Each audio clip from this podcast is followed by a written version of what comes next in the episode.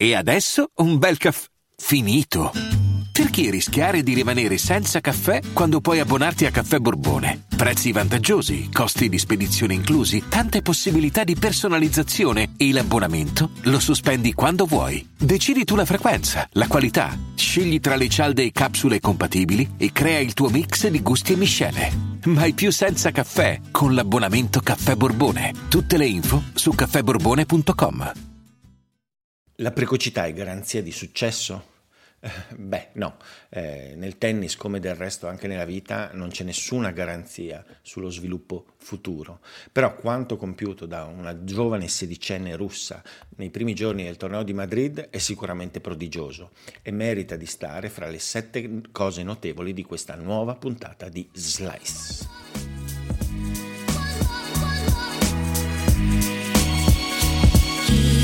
Prima di parlare di quella che è stata a tutti gli effetti la sorpresa, la novità della settimana, andiamo invece a, a vedere cosa ha combinato un altro atleta russo, eh, di cui si era parlato, si è parlato giustamente per un lungo periodo qualche tempo fa, e, perché protagonista di uno degli exploit, di uno degli exploit più clamorosi degli ultimi anni, e che poi però eh, in tempi recenti è caduto sostanzialmente in una, in una crisi che appareva irreversibile, che aveva anche dato conferma a chi eh, metteva in dubbio diciamo, le capacità di questo giocatore nel momento dell'ascesa improvvisa. Stiamo parlando di Aslan Karatsev eh, che qualche stagione fa d'improvviso, durante, o apparentemente d'improvviso, durante un Australian Open fece una corsa incredibile fino alle semifinali e giocò una stagione, ma diciamo un anno intero più o meno, ad un livello sensazionale, per poi tornare mano a mano sostanzialmente da dove era venuto, cioè più indietro in classifica, con grandissime difficoltà a dare continuità a, a delle doti eccezionali, ma a, a un tennis che difficilmente riesce a mantenere stabilità. Ovviamente in questo, in questo percorso a ritroso degli ultimi mesi verso verso una classifica non di primo livello, ci sono probabilmente entrate anche delle componenti eh, mentali, insomma di poca fiducia, di scarsa fiducia, però in realtà la parabola di Aslan Karatsev ci dice delle cose e ci dà delle risposte anche rispetto a chi aveva, si chiedeva nel momento dell'ascesa da dove venisse, cosa fosse questo giocatore. Aslan Karatsev è un, gioca- è un tennista che esprime un gioco incredibilmente aggressivo, brillante, sempre sul filo del rischio assoluto.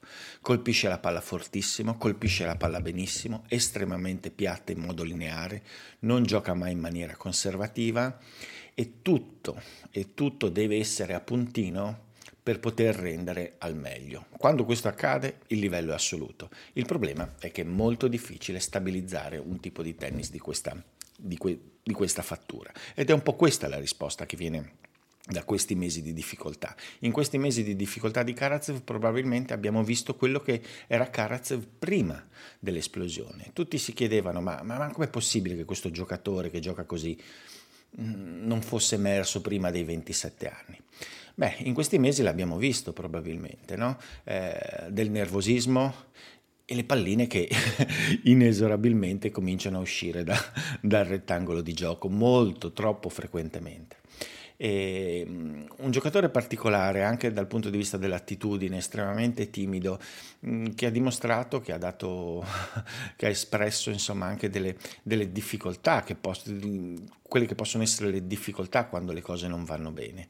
Eh, questo unito al fatto che col tempo si è visto un altro elemento del suo gioco, che è essenzialmente il servizio, in particolare la seconda palla, essere molto erratico, fanno capire quanto fosse probabilmente sottile il confine eh, tra riuscire a, a, esprimere grandissimo livello e invece stare nelle retrovie per il suo tennis. Per il suo tennis sempre sul filo estremo del rischio, sempre giocato eh, al massimo. E, ehm, detto questo, eh, è tornato recentemente col suo allenatore molto chiacchierato che l'ha portato all'ascesa, Yao Riazik, eh, gioca- allenatore discusso per delle questioni insomma non proprio chiarissime o almeno non così chiarite legate alle scommesse, comunque un allenatore che è stato determinante per la sua ascesa, proprio per parole di Caraz, per dargli questa fiducia, questa tranquillità nel lavoro a livello mentale. Sono tornati a lavorare assieme dopo un periodo tribolato dove si erano separati a causa anche di vicende di, di regolamentari insomma abbastanza pesanti e Caraz finalmente è riuscito a inanellare qualche vittoria qua a Madrid, rifacendo, rimostrando quello che è il suo tennis, cioè quindi delle doti che sono eccezionali, che però nella sua carriera è riuscito a stabilizzare solo per un solo fantastico anno. Net, single service.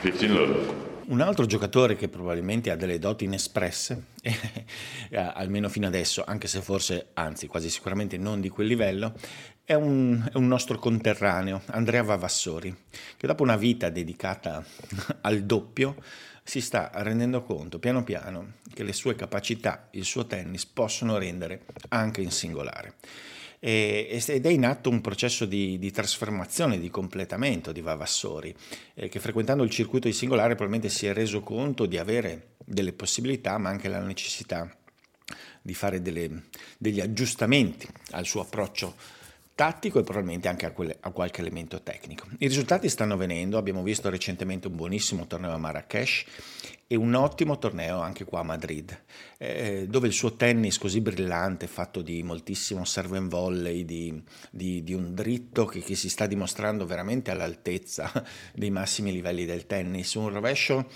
che piano piano eh, da punto assolutamente debole si sta, si sta, cominciando a riuscire a gestire in modo da poter comunque gestire alcune situazioni all'interno, all'interno dello scambio. Eh, tutto questo sta portando Vavassori probabilmente a convincersi anche di, di, di, poter puntare un po' di più sulla sua carriera di, di singolarista, anche perché eh, nel tennis moderno, come abbiamo detto, chi interpreta il gioco in maniera molto offensiva, che viene spesso a rete, eh, che ha la capacità di gestire delle, delle variazioni di un certo tipo, un, rappresenta una sorta di mosca bianca ancora e quindi mh, per gli avversari spesso può essere un ostacolo e quindi è sicuramente, è sicuramente qualcosa che si può portare come, come, come, punto di vantaggio all'interno del tour. La dimostrazione di questo è stata la buona partita con cui eh, Vavassori è sì uscito dal torneo, ma insomma con onore contro contro Daniel Medvedev, eh, uno di questi grandissimi giocatori che soffre, soffre un po' eh, le avversari che interpretano il tennis in questo modo, seguono a rete il servizio, espongono la sua posizione sul rovescio, cercano di mischiare continuamente le carte muovendola avanti e indietro. Non è riuscito a vincere Vavassori, ma ha fatto un'ottima figura e probabilmente ha, eh, ha ricevuto una nuova iniezione di fiducia per cercare di coltivare questa nuova parte della sua carriera. Net, single service. 15 love. Un giocatore che in una fase completamente diversa della carriera di cui abbiamo parlato moltissimo è Stefano Tsitsipas, che si è reso protagonista di una, di una, di una performance eh, all'interno di una partita clamorosa.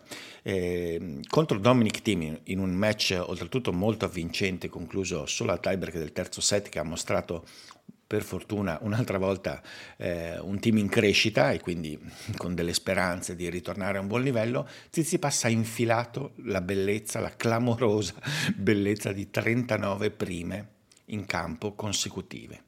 E delle prime, oltretutto, non lavorate e tenute un po' alla, diciamo, alla Nadal, alla Schwarzman, in maniera in maniera diciamo conservativa per far iniziare lo scambio. No, no, no. le prime di, di Stefano Zizipas, uno dei migliori servizi del circuito. Un, una prestazione eh, statisticamente mostruosa che però ribadisce una cosa, eh, ribadisce un, una cosa che, abbiamo, che ho sottolineato varie volte recentemente. Il servizio è quello a cui si sta, si sta attaccando eh, Stefano Zizipas per mantenere questo, un rendimento di altissimo livello nonostante il periodo di forma non sia dei migliori nel resto del gioco, ci siano delle grosse difficoltà sul lato del rovescio, ne abbiamo già parlato, però la qualità del suo servizio veramente gli permette di mantenere, di mantenere un grandissimo livello. Eh, ci sono dei numeri, insomma, contro team, va bene, la partita contro team, leggo perché se no non me li ricordo a memoria, ha realizzato ovviamente sulla scia di quella striscia clamorosa il 79,2% di prima in campo, con, questo, con queste prime ci ha fatto l'87,7% del prima, dei punti, ha fatto il 53,3% dei punti con la seconda, quindi insomma una prestazione eh, super al servizio che è stata assolutamente determinante per portare a casa questa partita, ma è anche quello che in realtà è quello che sta accadendo da, da mesi. In stagione ha un ottimo 64,4% di, di prime messe in campo, ci fa quasi il 77 punti 77% dei punti, ha un buonissimo rendimento attorno al 55% con la seconda. Insomma, l'appiglio di Stefano Zizipas in questo momento è sul servizio. Eh, ci sarà da vedere se di qui, soprattutto a Parigi, riuscirà a mettere un pochino a posto il resto del gioco. In quel caso potrebbe raggiungere un nuovo livello di competitività. Net single service. 15 love. Toilet break della settimana mh, mm, legato a due notizie ehm, a loro modo rivoluzionarie ehm, dal punto di vista logistico nel, nel, mondo del tennis maschile almeno. L'ATP, eh, tramite la voce del suo chairman Andrea Gaudenzi, ha annunciato due, due, due cambiamenti. Uno in divenire, nel senso ancora in fase di elaborazione concettuale, ma estremamente importante e che riguarda la, la dimensione economica del tour, e l'altro invece tecnologico. Allora, partiamo dall'elemento tecnologico, da, da, da quello che sarà un'innovazione che ormai insomma, è, già, è già quasi sotto gli occhi di tutti, ma che diventerà, diventerà completa da qua al 2025. Entro appunto il 2025 l'ATP Vuole, vuole, far sì che tutte le chiamate sul campo da tennis, le chiamate di linea sul campo da tennis siano fatte da quello che, che può essere definito come l'occhio di falco elettronico live dal vivo. Quindi le chiamate, eh, le chiamate come si stanno vedendo già, come si vedono già da qualche anno in parecchi tornei, l'assenza dei giudici di linea e le chiamate completamente automatizzate. Eh, è una rivoluzione che era nell'area da un po' di tempo, eh, gli, ultimi, ultimi, gli, ultimi, test in un certo senso, anche se sono dei test poi su uno scenario già, già, già, già agonistico, insomma anche sulla terra battuta evidentemente hanno convinto l'ATP a fare quest'ultimo passo. Si chiude l'era dei, dei giudici di linea, almeno a livello sul tour maggiore maschile, poi ovviamente questo per un po' non, non, non sarà così nel, a livello inferiore probabilmente. E, e, nasce sicuramente qualche ragionamento anche su ulteriori modifiche che, che, che, che, la tecnologia, l'intelligenza artificiale potranno portare alla logistica del, del tennis. Insomma, anche qualcuno ha già, ha già, ipotizzato che poi verranno sostituiti anche i giudici di serie. Vedremo, vedremo. L'altra novità più rilevante, almeno a mio modo di vedere, è quella che, che incide sulla sfera economica eh, l'ATP ha annunciato qualcosa di, di sorprendente, eh, seguendo, seguendo un, un, discorso che sembrava molto lontano dai, dai suoi, dal, dalle sue linee guida eh, di lavoro di questi anni, ma che poi ci ha avuto una sterzata nell'ultimo anno e mezzo, probabilmente a seguito delle critiche avute da Gaudenzi a proposito di questo argomento.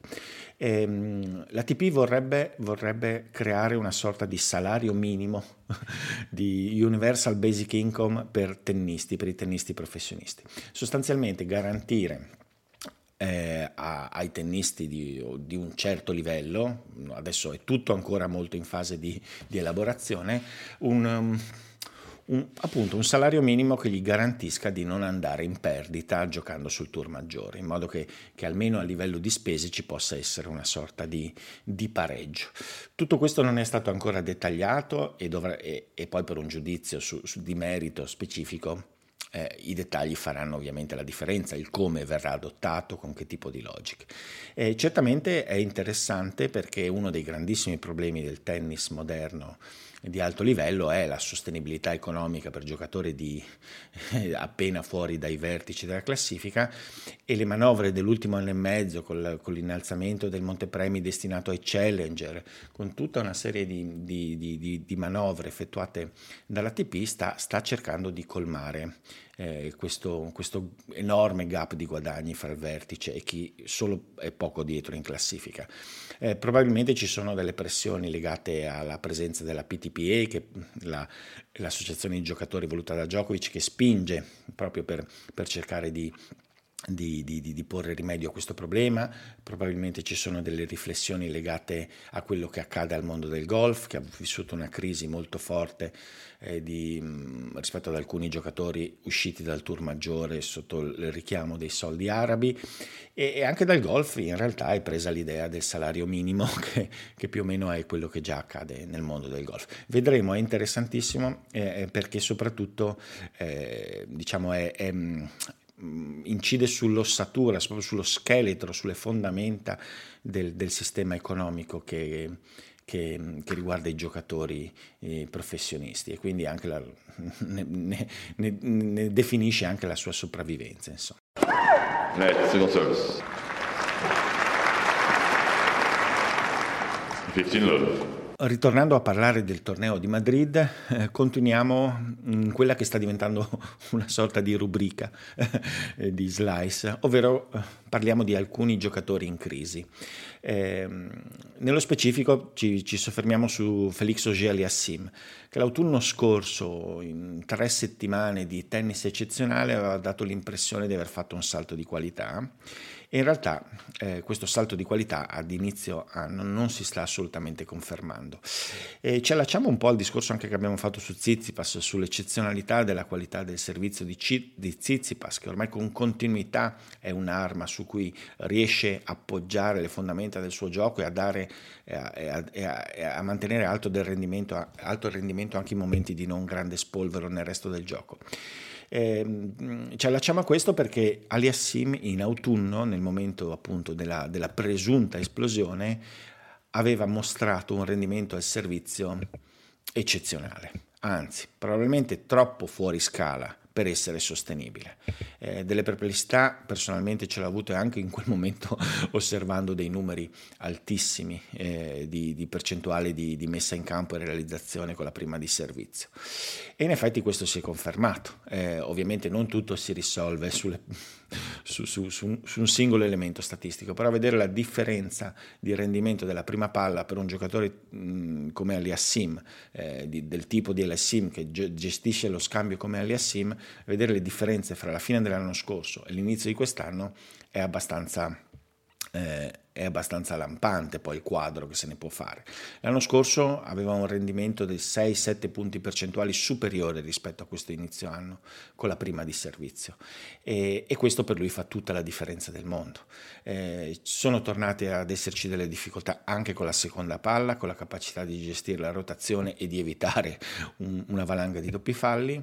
Eh, c'è una crisi eh, ritornata anche sembra a livello di fiducia. Le dichiarazioni prima di Madrid sono state abbastanza abbastanza spiazzanti.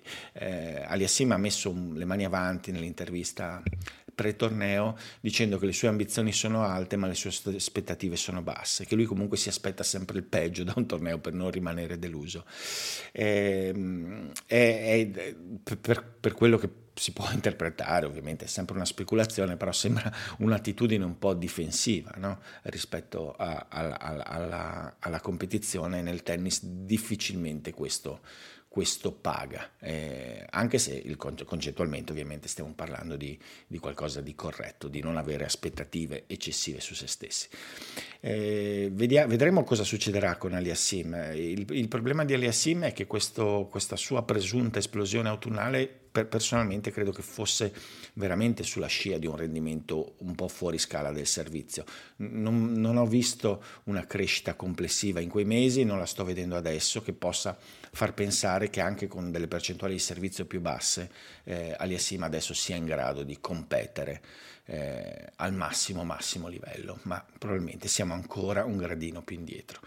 E chi è in grandissima difficoltà, anche Casper Rudd, nonostante la vittoria all'Estoril che sembrava mh, mm, avesse dato un po' la sensazione di un'uscita dal momento di difficoltà, invece eh, Rudd è tornato, è tornato a mostrare i problemi che, che, in realtà sono presenti da inizio anno. Eh, parleremo adesso anche di chi l'ha buttato fuori dal torneo, che insomma è qualcosa sicuramente che dà soddisfazione ai giocatori italiani, agli, appassionati italiani, però essenzialmente Rud vive su, su, anche lui su un problema di fiducia e dal punto di vista tecnico semplicemente sta giocando molto corto rispetto alla sua al suo standard fin dalla risposta, gioca corto ed è abbastanza falloso con il dritto che è la sua arma principale.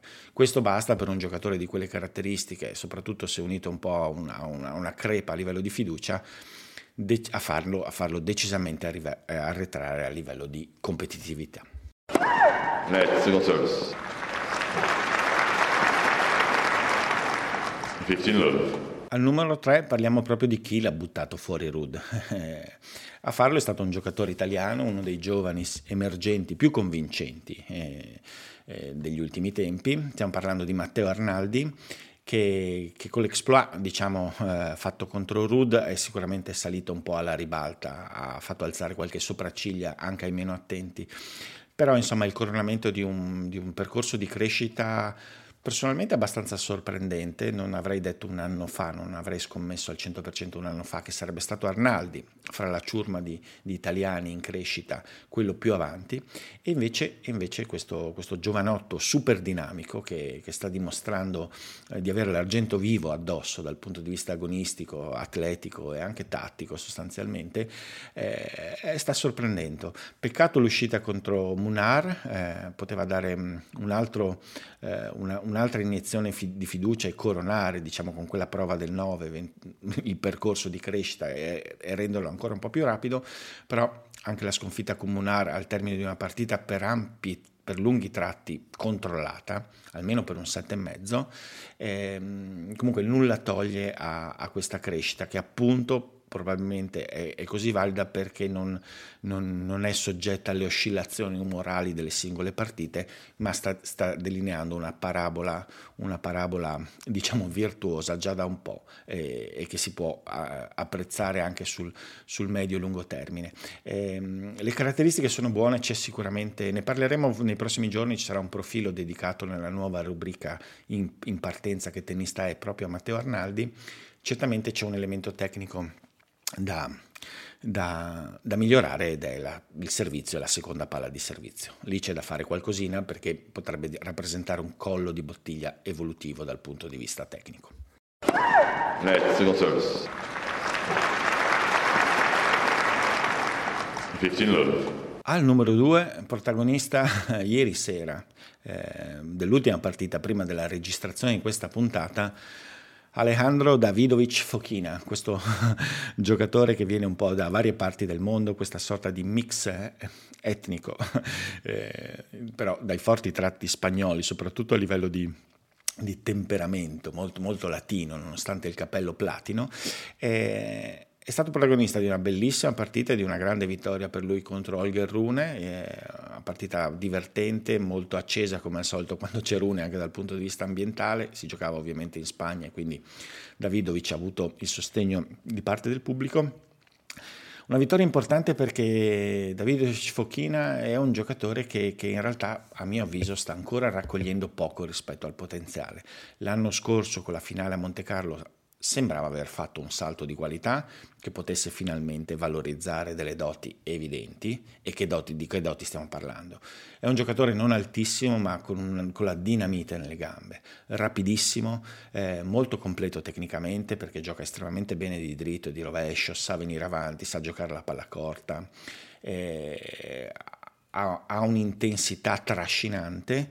E, um, però eh, fino, adesso, fino, fino, adesso, non è riuscito completamente a valorizzare questo bagaglio che è, di, che, di, che è, di, primo livello, probabilmente, anzi quasi sicuramente, per un temperamento tanto acceso, tanto intenso da diventare spesso disfunzionale, di, di, portare questa emotività, questa emotività che, anche, che, anche della, che rappresenta anche della carica agonistica, certe volte a rivoltargli a rivoltarglisi contro, e quindi con una sorta di instabilità emotiva all'interno delle partite. Ci sono degli alti e bassi troppo evidenti e quindi alle volte questo nel tennis non, non aiuta sicuramente a dare continuità di rendimento. Eh, però il tennis c'è, c'è tutto, anche nel suo caso probabilmente mancano manca qualcosina a livello di, di seconda palla di servizio soprattutto, non è, non è la, più, la, più, incisiva rispetto magari appunto a dei giocatori come possono essere i più giovani Rune ed Alcaraz che hanno proprio nella seconda un grande punto di forza, però Davidovic, Fochina nei primi 15 giocatori, 15-20 giocatori del mondo ci può stare assolutamente, ancora di più sulla terra rossa. E quindi vittorie del genere e aveva fatto anche una buonissima partita contro Alcaraz a Barcellona probabilmente gli stanno dando la convinzione di poterci stare, aspettando una maturazione emotiva complessiva dal punto di vista di quello che, che fa in campo, eh, solamente in campo, non, non mi permetterei di dire di andare oltre, insomma in campo, la maturazione eh, in campo per, per poter effettivamente compiere il suo talento. Net, single service.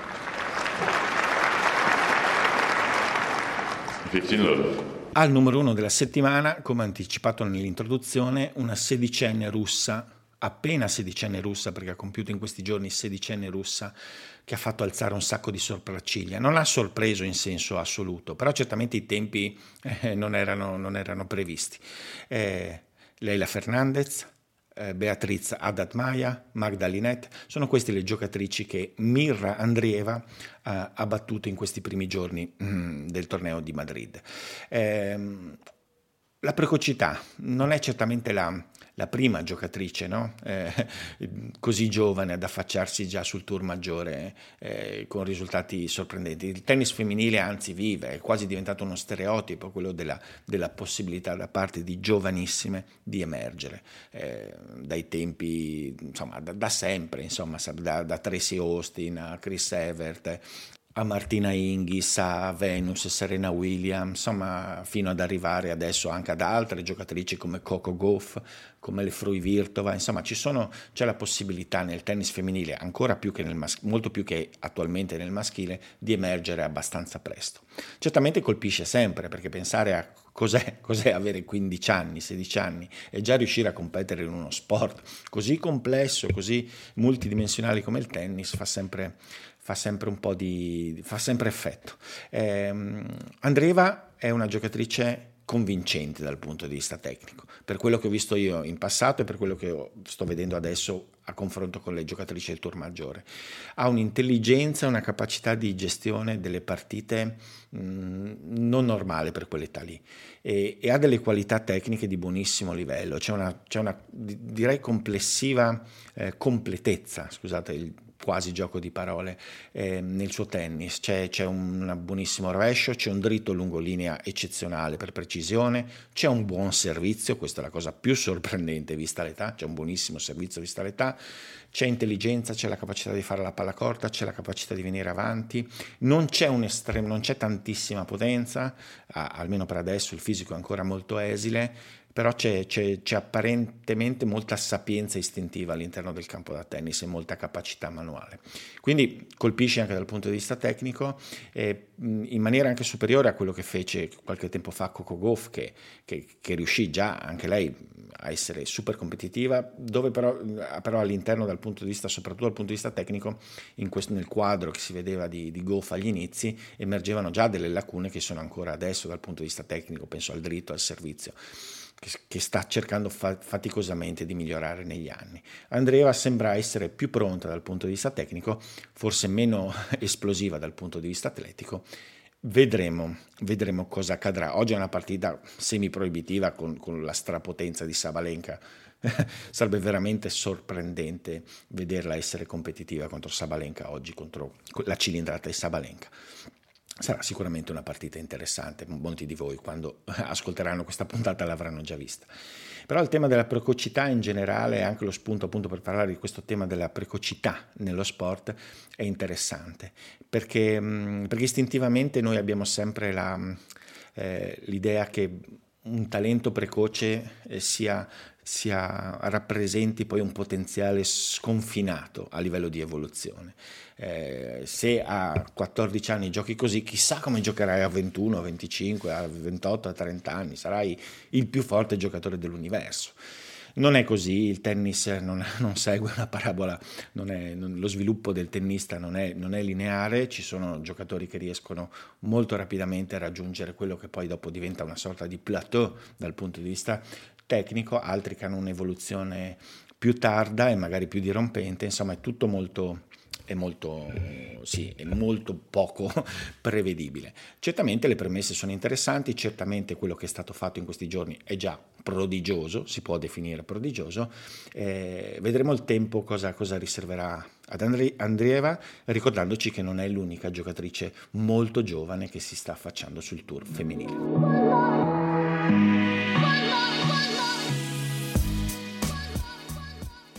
Vacanze in Sicilia o in Sardegna. Con i traghetti GNV viaggi in relax, porti tutto quello che vuoi e ottieni super vantaggi. Col nuovo programma Fedeltà MyGNV accumuli punti viaggiando, ricevi un cashback del 20% e tanti sconti a bordo. Non c'è modo più conveniente per andare in vacanza. Scopri i dettagli su gnv.it.